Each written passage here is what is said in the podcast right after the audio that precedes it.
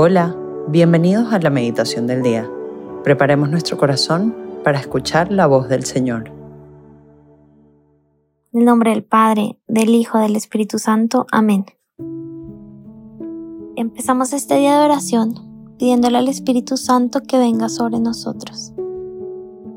Digámosle, ven Espíritu Santo, ven con tus dones, ven con tu consuelo Ven con tu luz, ilumina mi entendimiento,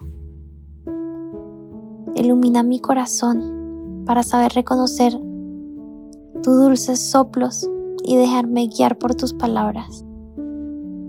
Ven Espíritu Santo, queremos dejarnos inundar por tu presencia durante este tiempo de oración y durante todo el día. Hoy Viernes 16 de septiembre meditaremos en el Santo Evangelio según San Lucas, capítulo 8, versículos 1 al 3. En aquel tiempo, Jesús comenzó a recorrer ciudades y poblados predicando la buena nueva del reino de Dios. Lo acompañaban los doce y algunas mujeres que habían sido libradas de espíritus malignos y curadas de varias enfermedades. Entre ellas iban María, llamada Magdalena, de la que habían salido siete demonios. Juana, mujer de Cusa, el administrador de Herodes. Susana y otras muchas, que los ayudaban con sus propios bienes. Palabra del Señor. Gloria a ti, Señor Jesús. Las mujeres que acompañaban a Cristo no sabemos mucho de ellas. Solo sabemos que ayudaron a construir la iglesia, acompañando a Cristo, aprendiendo de Él y poniendo sus talentos al servicio de su comunidad. Aunque nosotras hoy no sepamos mucho de ellas, Cristo sí. Cristo invitó también a cada una por su nombre. Así como estas mujeres, en nuestras vidas podemos esforzarnos día tras día, en nuestras casas, en nuestro apostolado, trabajos, universidades, colegios.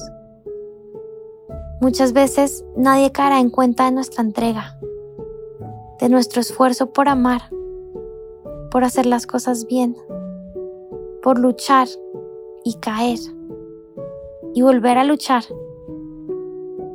Hay veces nadie caerá en cuenta.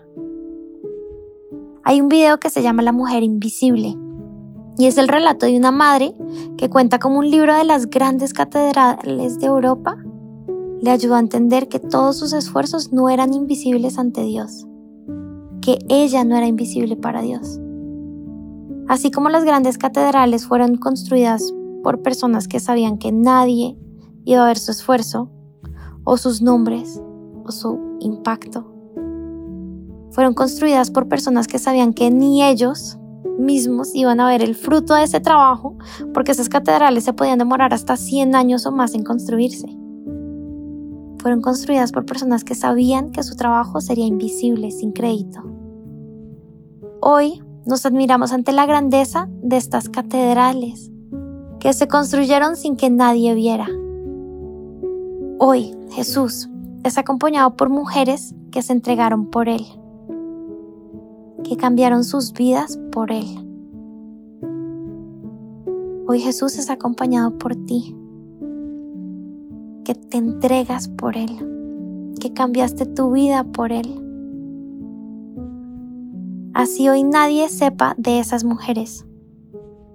Y vemos la grandeza de su iglesia que ellas ayudaron a construir en la anonimidad. Así hoy nadie sepa de tu entrega. No eres invisible para Cristo. Cristo llamó a esas mujeres y Cristo te llamó a ti. Hoy Dios Padre también te dice, no eres invisible para mí. Yo te amé y te amo. Yo te llamé y te llamo. Y yo soy quien te dará las fuerzas para continuar esas tareas, esa entrega diaria.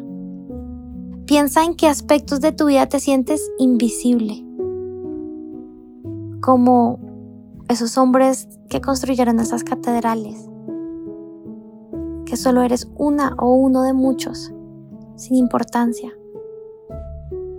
O piensan que áreas de tu vida te sientes quemado, sin ánimos, cansado. Dios ve ese esfuerzo. Dios te ve a ti. Cierra tus ojos y reconoce esa mirada de Dios Padre.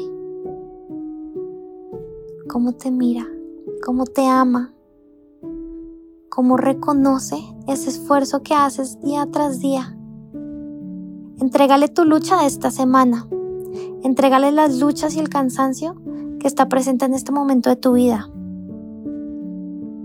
Ahora, ¿con qué actitud estás enfrentando los retos de cada día? ¿Con esperanza? ¿Aún en medio de las dificultades? ¿O con ira o impaciencia, desánimo? Dios quiere renovar tu esperanza recordando que Él lo ve todo y ningún sufrimiento o esfuerzo será en vano. Pensemos en aquellas personas que sabes que se sienten invisibles, que se sienten que su esfuerzo no es valorado. ¿Cómo puedes ser reflejo de la mirada de Cristo para esa persona o esas personas? Encomendemos a esas personas que vienen a tu mente. Pongámoselas en las manos de la Santísima Virgen, que les dé ánimo para continuar y que el Espíritu Santo les regale consuelo para seguir su camino con gozo. Demos gracias a Dios porque nos ama, porque nos mira y nos quiere confortar con la incondicionalidad de su amor. Y recuerda, no eres invisible para Dios.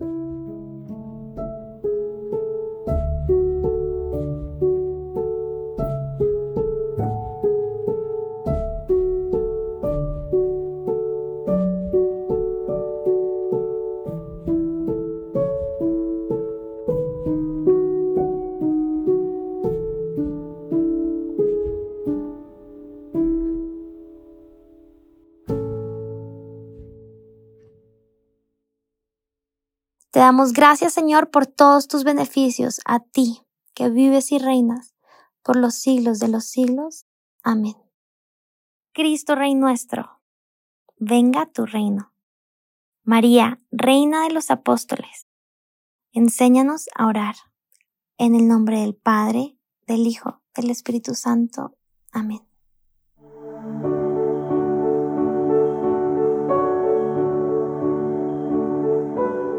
Te invitamos a que permanezcas unos minutos más en oración y deja que el amor de Dios transforme y reine en tu corazón.